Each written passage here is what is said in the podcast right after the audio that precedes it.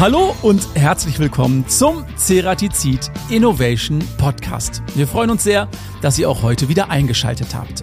Unser Thema heute: Nachhaltigkeit als Mission, so tickt Ceratizit.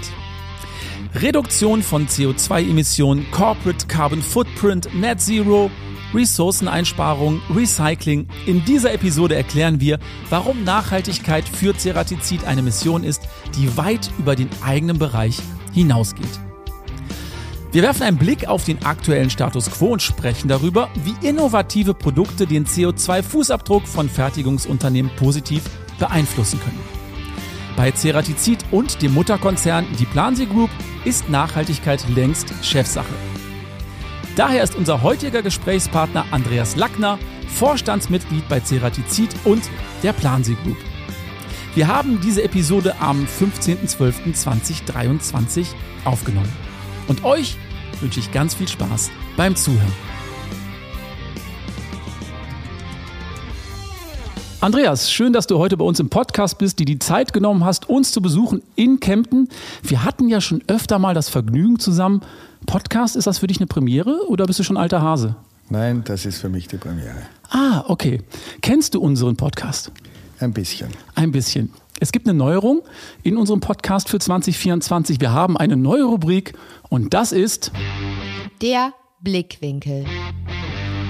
Ganz genau, der Blickwinkel. Wie funktioniert das Ganze? Ich gebe dir einen Satz, den du bitte vervollständigst nach deinem Gusto, okay? Okay. Das hat mich im letzten Jahr wirklich beeindruckt. Das letzte Ceratizit Group Meeting. Was war das Besondere an dem Group Meeting? Ich glaube einfach, dass wenn alle Manager und Senior Manager zusammen sind und wir gemeinsam, glaube ich, einiges bewegen können, dieses Gefühl ist einfach, finde ich, toll. Okay. Wenn ich nicht Vorstand der Ceratizit Group wäre, dann wäre ich was geworden? Ich hätte gern Musikgeschichte studiert. Tatsächlich? Ja, weiter weg. Machst du selber Musik? Habe ich alles aufgehört. Was hast du gemacht? Oh mein Gott, jetzt muss ich das auch noch erzählen. Bitte, ich bin selber Musiker, ich bin interessiert. Ja. Na, ich habe Klarinette studiert. Tatsächlich? Ja. Spielst du gar nicht mehr? Nein, gar nichts. Alles erledigt. Nächste Frage. Diese Initiative im Bereich der Nachhaltigkeit ist ein echter Gamechanger. Ich glaube, dass wir jetzt wirklich unseren Footprint kennen und den sogar pro Produkt kennen. Das finde ich wirklich unglaublich toll. Du sprichst den PCF an. Genau, ich spreche den PCF an. Gehen wir gleich im Detail auch nochmal drauf ein. Das mache ich, um mal richtig abzuschalten. Zeitung lesen. Okay. Und letzte Frage. Für das neue Geschäftsjahr 2024 hat Folgendes für mich absolute Priorität: Die Leute weiterhin für die Ceratizit zu begeistern. Schönes Schlusswort. Danke für das kurze Intro. Und ich würde sagen, wir steigen direkt ins Interview ein. Ich habe mich ein bisschen schlau gemacht. Du legst ja innerhalb des Unternehmens einen hohen Wert auf das Thema Nachhaltigkeit. Verrat uns ganz kurz, wie kam es jetzt dazu, dass du dich so intensiv mit den Nachhaltigkeitsthemen beschäftigst? War das intrinsisch motiviert oder bist du da einfach zugekommen? Mich hat das immer schon interessiert. Schon, glaube ich, als Jugendlicher in der Familie. Kommt, glaube ich, einfach aus meinem privaten Umfeld, ja. Tatsächlich. Was machst du so im Privaten, um nachhaltig zu sein? Das, was wir alle aktuell versuchen? Leider mit meinen Business-Trips ist das alles so eine Geschichte. Meine Hobbys sind eher sehr CO2-neutral, würde ich mal sagen. Ja. Ja. Das ist eher Wandern, Schneeschuh, gehen, auf den Bergen herumhirschen, wenn ich nicht gerade in Luxemburg irgendeinen Wanderweg unsicher mache. Eher solche Themen. Das heißt also, jeder kann auch im Privaten, im Kleinen was für die Nachhaltigkeit tun, auch wenn es kleine Dinge sind. Ja, wenn es geht, Zug fahren, allerdings nicht sehr oft. Und der Zug muss ja auch erstmal kommen. Das ist in Deutschland eine gewisse Herausforderung. Ja. Wie bewertest du aktuell die Bemühungen innerhalb der Industrie in Sachen Nachhaltigkeit? Gibt es aus deiner Sicht einige Leuchtturmprojekte, wo du sagst, okay, da geht es absolut in die richtige Richtung? Ja, allgemein in der Industrie würde ich sagen, gibt es viele gute Projekte, gerade in dem Thema der Energie und der Energieversorgung. Allerdings sehe ich das auch ein bisschen teilweise kritisch oder aus einer anderen Perspektive, weil wenn dann in Europa alle Stahlerzeugung und alle Kupfererzeugung dann irgendwohin abwandert, wir brauchen ja trotzdem die gleiche Menge an Kupfer und Stahl. Und da müssen wir uns halt fragen, ob das, wenn ich es irgendwo anders mache, nachhaltiger ist. Ja? Mhm. Also da bin ich sehr skeptisch. Da bin ich eigentlich kein großer Fan davon, weil ich glaube, ich weiß nicht, ob man in in Indien, Thailand, China das dann so viel nachhaltiger macht. Ja. Mhm. Also da bin ich eher kritisch. Aber in der Energieerzeugung selber, glaube ich, gehen wir einen ganz tollen Weg, der letztlich irgendwann einmal dazu führen wird, Automobil, ja.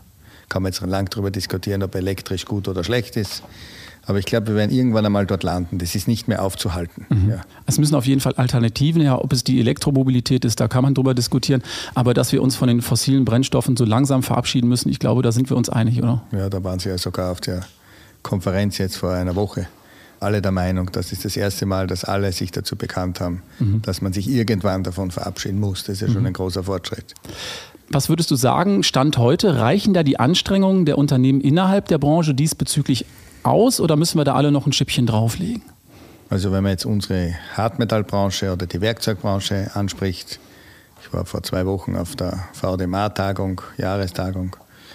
Ich glaube, es beginnt jetzt jeder drüber zu reden. Ich glaube, es ist jedem jetzt klar, dass das ein Thema ist, das unaufhaltsam ist und kommen wird. Aber ich glaube nicht, dass jeder noch wirklich die Anstrengungen unternimmt. Ja. Aber da möchten ja auch wir eine Vorreiterrolle haben. Also ist es okay, wenn wir die Ersten sind und noch nicht alle jetzt schon das alles machen. Ja. Ja. Können wir auch direkt Bezug drauf nehmen? Ich erinnere mich, auf der AMB 2022 wurden schon mal die Nachhaltigkeitsziele von Ceratizit gelauncht. Kannst du das nochmal ganz kurz für uns zusammenfassen? Was waren das für Topics, die ihr da besprochen habt? Ja gut, wir haben unsere Diskussion gestartet. Ich glaube, das war im April 2021. Und da ging es wirklich darum, wir haben die Riesenchance mit all der Rohstoffkette, die wir auch in der Hand haben, dass wir wirklich uns ein Ziel gesetzt haben. Wir möchten der Leader in Sustainability sein. Das soll auch wirklich ein Change unserer strategischen Positionierung sein. Ja. Also die Marke Ceratizit einfach direkt mit Sustainability in Zusammenhang zu bringen und wir so unsere Positionierung in der Industrie ändern können. Deswegen haben wir auch unseren Claim geändert. Mhm. Ja. Der heißt ja Tooling a Sustainable Future. Mhm. Und dann unsere Ziele sind auch ganz klar, die haben wir damals mitdefiniert. Das ist natürlich immer ganz kritisch, weil man muss Ziele für in 20 Jahren machen. Da kann man nur eine bold assumption machen. Ja. Und da muss man auch Mut haben und ein mutiges Ziel nehmen. Nicht sagen, das Budget 1-2% nächstes Jahr geht schon besser. Also unser Ziel ist bis 2025 unsere Emissionen um 35% zu reduzieren und CO2-neutral zu werden. Das heißt, den Rest, den wir nicht reduzieren können, ungefähr die anderen 65%, die würden wir dann einfach offsetten. Mhm. Da sind wir übrigens gerade dabei und schauen uns verschiedene Möglichkeiten an, wie man das tun kann. Kann ich nachher auch gern was dazu erzählen. Dann bis 2030, also 5 Jahre später, um 60% die Emissionen zu reduzieren, den Rest wieder zu neutralisieren. Und bis 2040, also 10 Jahre bevor eigentlich viele Staaten geplätscht haben, möchten wir Net Zero sein. Das heißt, die Reduzierung der Emissionen eigentlich um praktisch 90%. Wir müssen 90% erfassen und mindestens um 75% reduzieren. Andreas, jetzt mal Hand aufs Herz. Das sind sehr ambitionierte Ziele. Für dich machbar? Ja. Also ich glaube, wenn wir alle mithelfen, wir sind auf einem sehr guten Weg. Natürlich müssen uns noch viele Dinge einfallen, gerade im Bereich der Rohstoffe. Aber ich glaube, wir können dorthin kommen, ja. Okay, vielleicht gehen wir noch ein bisschen mehr in die Tiefe. Du hast es gerade schon gesagt. Mit welchen Strategien sollen denn letztendlich dann diese Ziele erreicht werden? Wo seid ihr aktuell aktiv? Naja, also den ganzen Strom, den wir kaufen, das ist ja Scope 2 Sustainability, den haben wir im Prinzip schon. Den kaufen wir eigentlich nur mehr grün. Mhm. Ja, seit letztem Jahr alle Produktionsunternehmen, wir brauchen so knapp 240 Megawattstunden, die sind im Prinzip schon grün. Ja, das heißt auch die nächsten Jahre. Da wird sich ein bisschen was in der Gesetzgebung ändern, ja, was heißt grün. Aber das haben wir schon einmal umgesetzt, dadurch sind auch unsere Emissionen schon dramatisch gefallen. Mhm. Bei größerer Produktionsmenge muss man mal dazu sagen. Ja, und jetzt glaube ich, die wichtigste Initiative über die nächsten 3 bis 5 Jahre wird sein im Rohstoffbereich. Das ist nämlich unser größter verbleibender CO2-Anteil, den zu senken. Und da läuft, glaube ich, ein sehr ambitioniertes Projekt gerade in Towanda an, wo wir, glaube ich, in der Zukunft eben uns auf das fokussieren. Wir haben es ja gerade eben schon mal angesprochen, es gibt schon Initiativen, die gestartet sind. PCF ist da das große Wort. Kannst du das nochmal ganz kurz für uns erklären? Was hat es mit dem PCF auf sich? Was ist das überhaupt? Gut, also wenn das erste Ziel, und da haben wir 1,5 Jahre gebraucht, ist, wir wollten einmal wissen, unsere ganzen Fabriken, wie viel CO2 emittieren die eigentlich so? Das ist gar nicht so einfach, man stellt sich das ganz einfach vor, aber bis man da alles zusammen hat, hat es eine ganz schöne Weile gedauert, wurde auch 5-mal revidiert. Aber irgendwann einmal haben wir es dann gehabt und das war der erste Punkt. Ja. Jetzt wissen wir also, wie viel CO2 macht welche Fabrik, welchen Strom kauft sie ein, was kauft sie sonst ein, was macht sie selber, was verheizt sie und so weiter. Und wir wissen natürlich auch, welche Produkte wir dort herstellen, ja, ganz genau. Und im Prinzip war es dann nur eine logische Schlussfolgerung, das klingt natürlich alles so einfach ist es nicht, dass wir, wenn wir wissen, wo haben wir produziert, aus welchem Rohstoff ist es, welche Rohstoffzusammensetzung hat das Produkt, wie viel wiegt es, ja, konnten wir eigentlich für jedes Produkt den spezifischen Product Carbon Footprint errechnen. Also eigentlich, welches CO2 haben wir gebraucht, um dieses Produkt herzustellen. Okay, und das ist notwendig, um letztendlich den Company Carbon Footprint dann errechnen zu können. Dadurch wird das für die Unternehmen leichter. Ja, also wir haben es umgekehrt gemacht natürlich. Wir haben unseren Carbon Footprint über die Company errechnet und gewusst, welche Produkte hergestellt werden und dann den spezifischen Carbon Footprint errechnet. Aber jeder Kunde, der bei uns kauft, damit er seinen Company Carbon Footprint errechnen kann, muss er jedes Produkt, das er einkauft, wissen und dazu braucht er das, ja. Dazu verwendet er das dann. Wir haben auch übrigens zum Thema PCF bereits schon eine Folge veröffentlicht. Es war die Nummer 63, Nachhaltigkeit und Transparenz in der Zerspanung. Da kann man gerne nochmal reinhören. Lass uns nochmal ein bisschen mehr ins Detail gehen. Du hast es gerade schon erklärt, Product Carbon Footprint, wie stelle ich mir das vor? Also wenn ich bei euch ein Werkzeug einkaufe, dann sehe ich direkt eine Skala, was dieses Werkzeug speziell für einen Footprint hat. Richtig. Also im Prinzip haben wir dann auch eine Klassifizierung dazu eingeführt. Das haben wir auf der EMO gelauncht, übrigens für alle Produkte, nicht nur für Werkzeuge, ja, alle Produkte, die Ceratizit herstellt. Letztlich ist die Idee. Und dort klassifizieren wir das. Also Produkte, die sehr wenig Footprint brauchen, die wir sogar extra dafür entwickelt haben. Auch dafür haben wir jetzt bereits Produkte entwickelt, bei Stäben, bei Sägezähnen etc.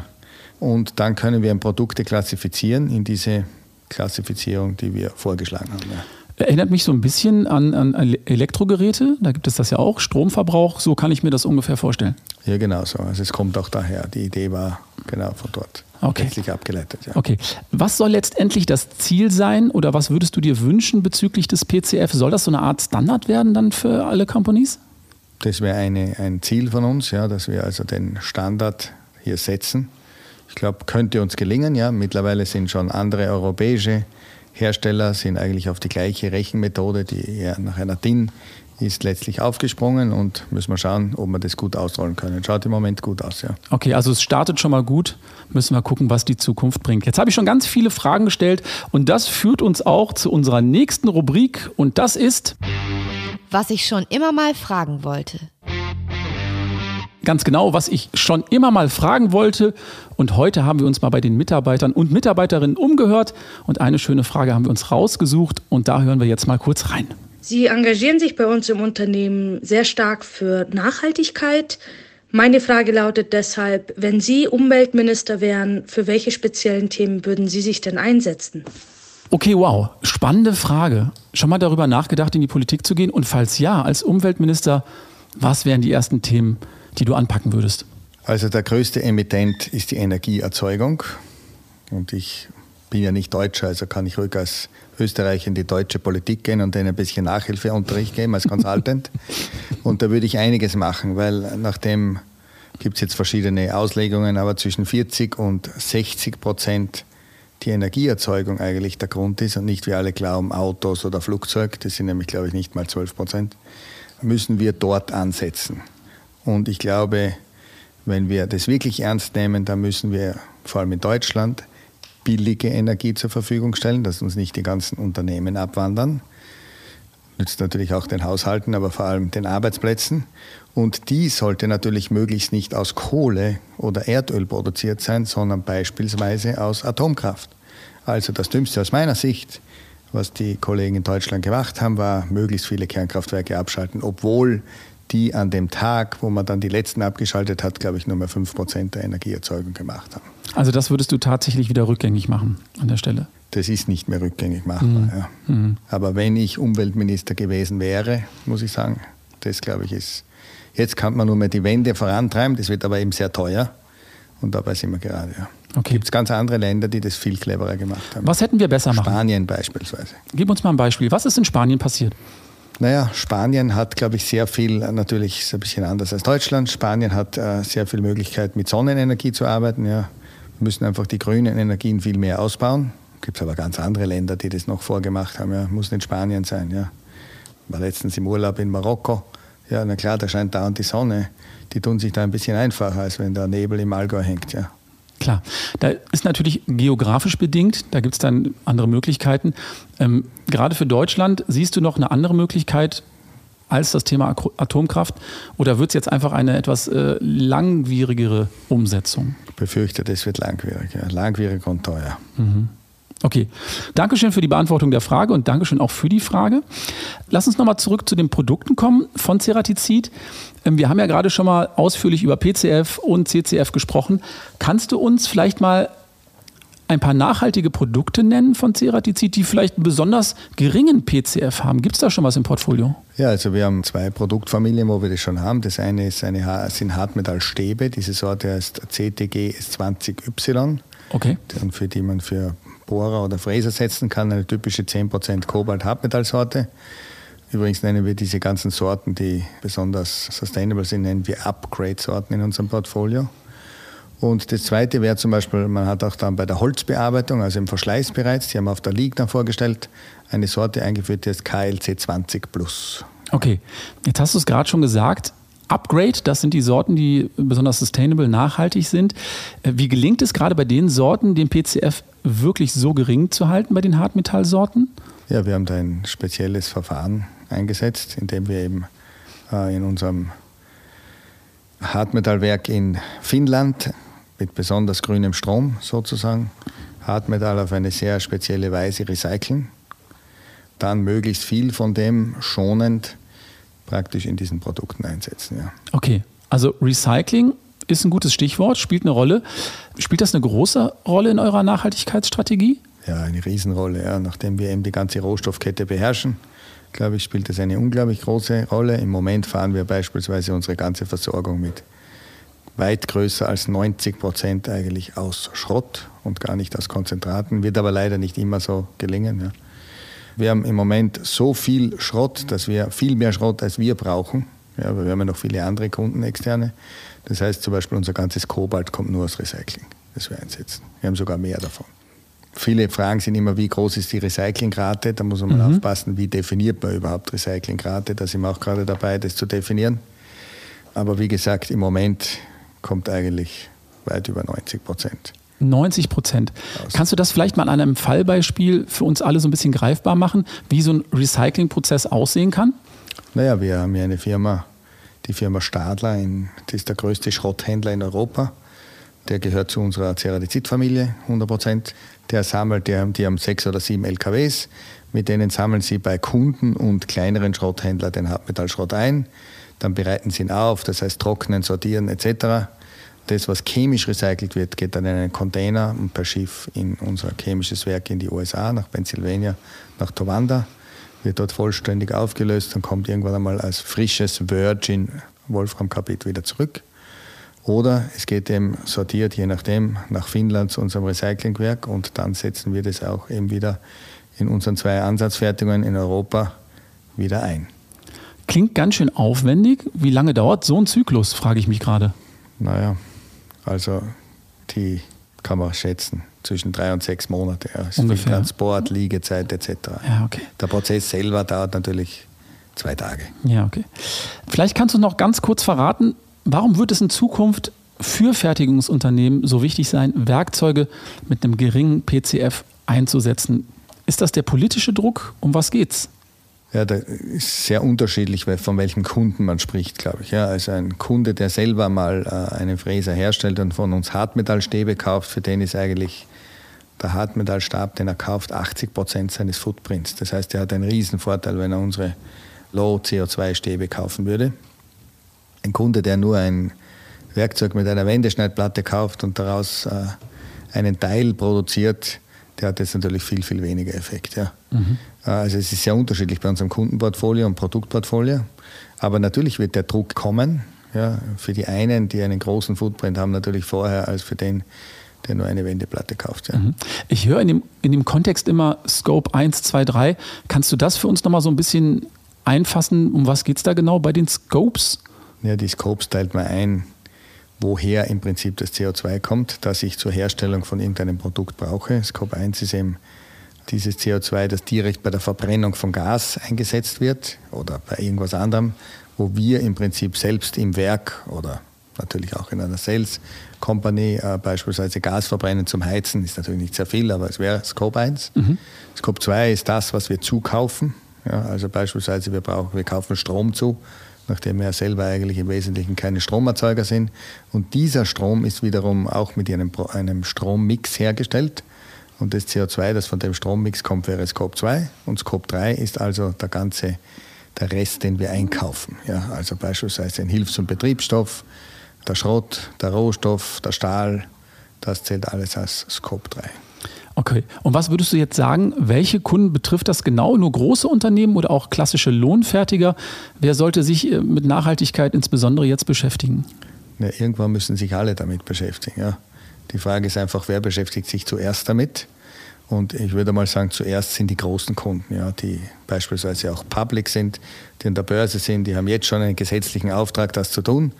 Die müssen natürlich einmal vorgehen, übrigens auch ganz viele in der USA. Ja. Dort ist es, glaube ich, auch schick, sich mit dem Thema zu befassen. Das kommt uns, glaube ich, entgegen. Ja. Tatsächlich? Ja. Du bist ja wahrscheinlich auch viel in den USA. Empfindest du das tatsächlich vor Ort so, dass das wirklich schon so en vogue ist, sich mit Nachhaltigkeit zu beschäftigen? Ja, in vielen Bereichen von hier betrachtet meint man das vielleicht erstmal nicht. Ja, ich glaube, das ist eben sehr unterschiedlich, wo man ist. Ja. Wenn man dort ist, und ich habe selber dort 7 Jahre gewohnt, in Towanda, Pennsylvania, ja, mitten dort, wo sich Fuchs und Hase gute Nacht sagen. Dort sind die Leute natürlich nicht daran interessiert, die wissen nicht mal, wovon man redet, glaube ich. Ist auch denen komplett egal. Ja.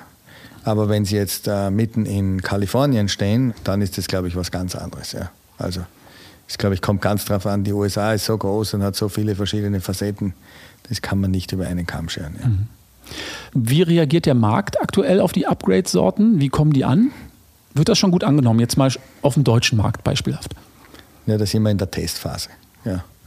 Muss man ganz klar sagen. So etwas braucht. Wie gesagt, wir können nicht erwarten, dass wenn wir die Ersten sind und die Vorreiter sind, dass dann das schon einschlägt wie eine Bombe, weil es gibt es ja noch nicht. Ja. Also da ist viel Überzeugungsarbeit notwendig. Ja. Die testen das natürlich alle, weil sie nicht so richtig glauben können.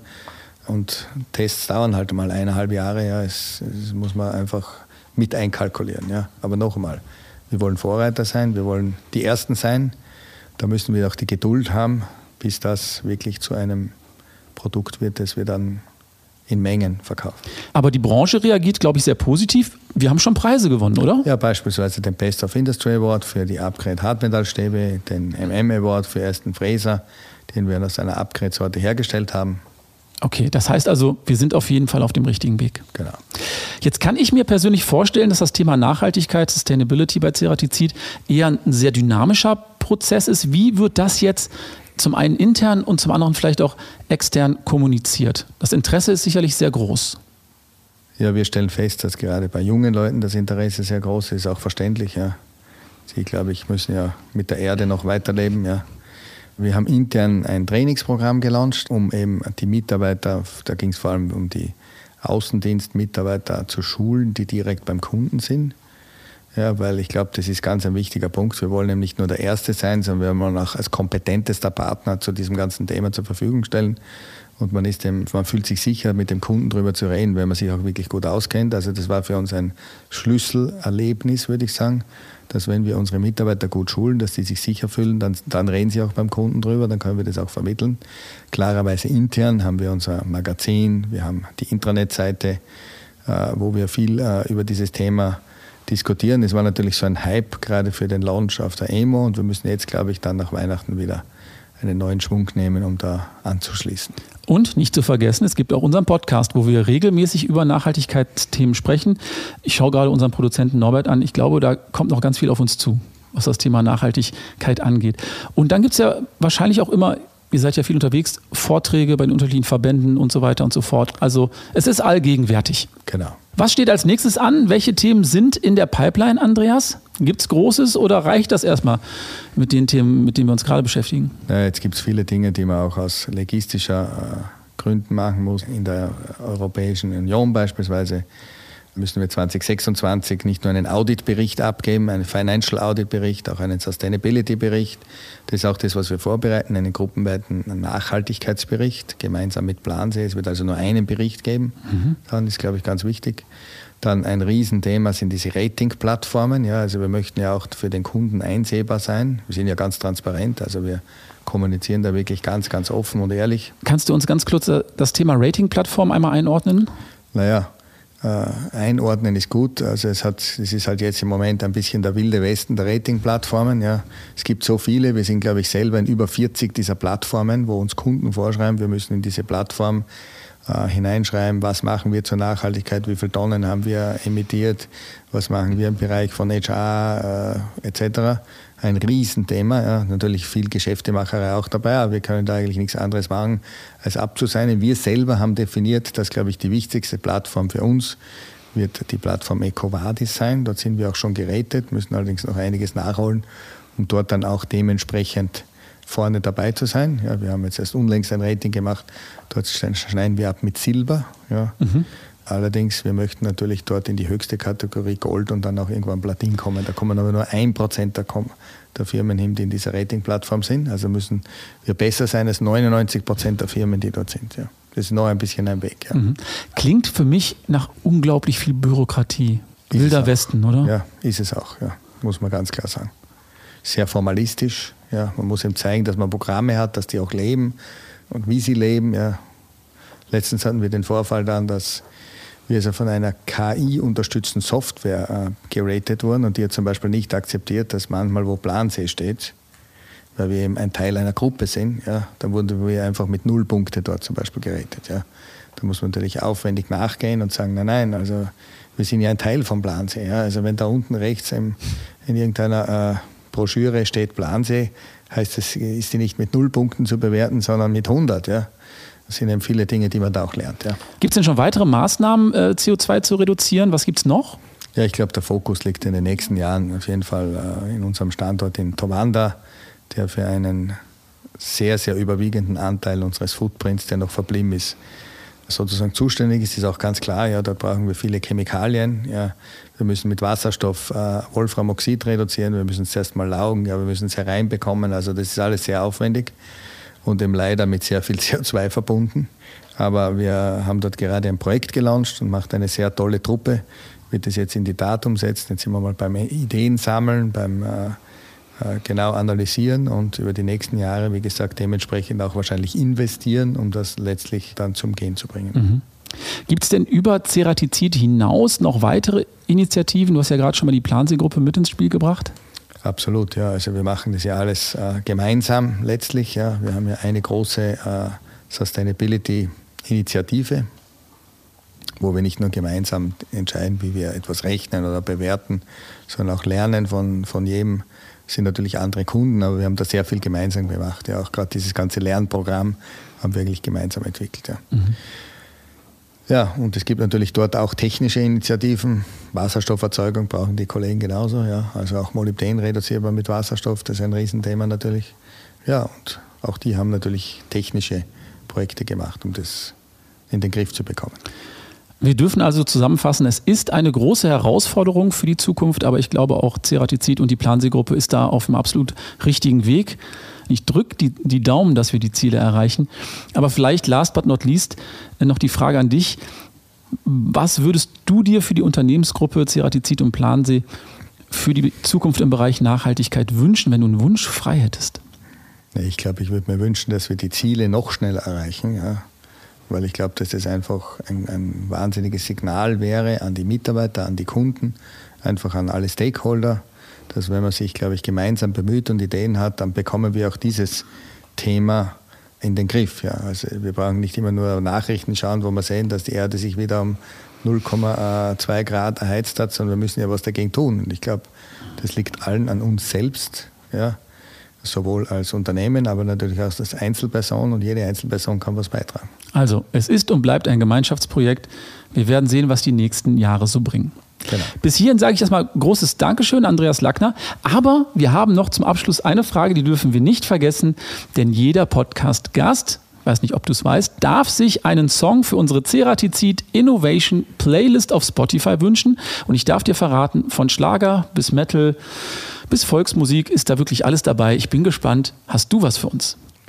Ja, wenn Volksmusik schon dabei ist, scheidet Blasmusik aus. Nein, das ist natürlich ein Witz. Also ich würde mir wünschen von Bon Jovi das Lied "We Were Born to Follow". Bon Jovi sagt mir in dem Fall was, der Song nicht direkt, aber wir packen ihn auf die Playlist und dann werde ich ihn demnächst auf der Autofahrt hören. Ich sage erstmal großes Dankeschön, dass du da warst. Wir packen gerne in die Shownotes, White Paper, Website, Podcast-Episoden, alle Informationen, natürlich für alle, die zugehört haben. Vielleicht sehen wir uns wieder, vielleicht mal zur 100. Folge, würde ich sagen, Norbert. Dann gucken wir mal, was im Bereich Nachhaltigkeit schon was passiert ist. Andreas, dann sage ich dir erstmal ein großes Dankeschön, dass du heute zu Gast warst in unserem Podcast. Danke dir, bleib gesund, bis zum nächsten Mal. Tschüss. Ciao. Wir sind am Ende unserer heutigen Podcast-Episode zum Thema Nachhaltigkeit angekommen. Solltet ihr mehr zum Thema wissen wollen, verlinken wir euch gerne White Paper, Websites und die entsprechenden Podcast-Episoden zum Thema in den Shownotes. Wie gehabt, sollte euch unser Podcast gefallen, freuen wir uns, wenn ihr ihn empfehlt und uns gerne eine positive Beurteilung auf den gängigen Streaming-Plattformen dalasst. Für Anregungen, spannende Themen, Vorschläge für Gäste, schreibt uns gerne eine E-Mail an teamcuttingtools@ceratizit.com. Ich freue mich auf die nächste Folge, auf den nächsten Gast. Bis dahin, Dankeschön fürs Zuhören, tschüss und bye bye.